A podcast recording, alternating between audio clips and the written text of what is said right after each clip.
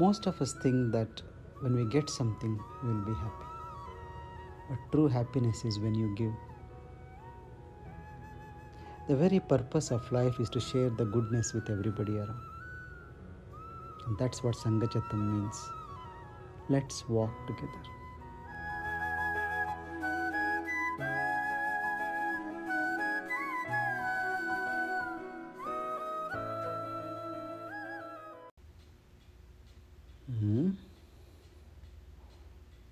Was it? Good? Good. Hmm. It's amazing, isn't it? Uh, that every time you come out of meditation or especially the long kriya, you feel that you could have stayed in there a little longer. Such a deep and profound experience, and how fortunate we are to be able to participate in it, to be able to benefit from it. But also, this disappointing aspect is only a handful of us here. This is so wonderful, it is freely available, but just there are so very few takers. This is saddening, you know. How wouldn't give up the opportunity to be in the long kriya for anything, even if I have just returned from a long haul flight and I've just went to bed two hours earlier, I would do something to come because the type, the quality and nature of the rest you get from this is indescribable. And it's not just the superficial rest that we all experience, that sense of calmness, the sense of spaced out, the lightness, the joy, the serenity. These are only at the superficial level. At a much deeper level, at a subtler level, there is much deeper cleansing that is happening. The impressions of many, many lifetimes are slowly being erased, erased, and erased. You may not notice it if you are doing it regularly, but somebody who meets you after, say, six months or a year, they may suddenly say, There is something different in you. They will notice that. And this transformation at a subtler level continuously keeps happening. And I tell you, that is what you are all missing, those who are not here. What is your excuse for not being here? Ridiculous. Whatever excuse you can give, that will be ridiculous. You're being what's called penny wise, pound foolish. There is a saying in English penny wise, pound foolish. To grab a penny, you're letting go of the pound. See, everybody is pressed for time in life. Maybe it's a child who is playing, maybe it's somebody who is not far away from their final destination of death. Everybody has something to keep themselves busy.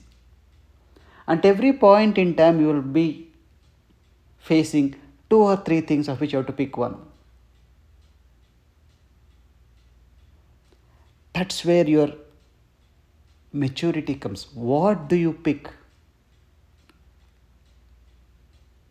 What choices do you make in life? The choices you make in life, they determine the direction your life takes.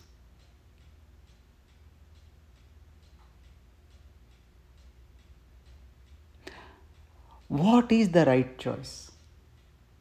How do we choose what is right or what is best? Choose that which is good for you in the long run, even though it may give you discomfort in the short haul.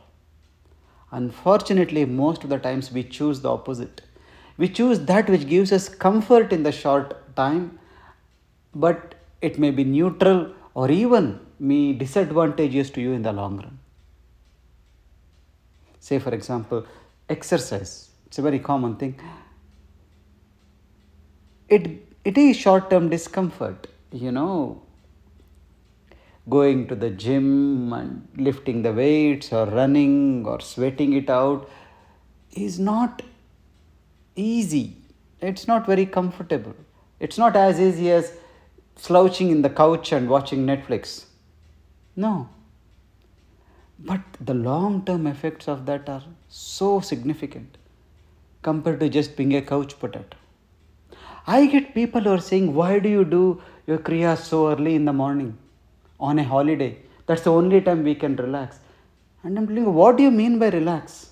Sleeping in the bed? This is much deeper relaxation, much superior quality relaxation. This very question shows the maturity of your intellect. How can you even ask a question like that? Do you see what I'm saying? Most people most often make poor choices. They sacrifice exercise to be lazy. They sacrifice their health for wealth and pleasure. They sacrifice excitement for comfort. They sacrifice freedom for just prosperity. Freedom which you carry on with you and prosperity which you leave behind you sacrifice your freedom for your prosperity. And the so called spiritual people, they sacrifice meditation and knowledge for rituals. Come on, wake up, make the right choice. Who can make the right choice? Somebody whose intellect is mature, has ripened. How do we get the maturity? That's through sadhana, company of the wise, sadhana and satsang. You know, there is a saying Ghee purifies the food, charity purifies the wealth. Similarly, knowledge purifies the intellect. A purified intellect has got the ability to make the right choice. And this ability to make the right choice is called Viveka. And Viveka is such a precious wealth to have, to develop. Just by being in sadhana, being in the company of those who prioritize sadhana, your level of viveka increases. And viveka is followed by vairagya. When these two are stronger in you, when the ability to make the right choice and the ability, and with that ability to make the right choice comes the ability to let go of the unimportant things which is Vairagya. When these two are there, you will save so much time. I tell you, I never felt pressurized for time because there are so many things I just don't get engaged in, which commonly people engage in. You can use that time to do something which is really important, something which is good for you in the longer horizon. Yeah if you have a mature intellect, you make a right choice. If you know that you are struggling to make the right choice, at least tag along with people whom you see are making right choices. And just borrow and just go with their decisions. Just tell them, you take me wherever you go. And then that is good enough. In every aspect, you will excel effortlessly.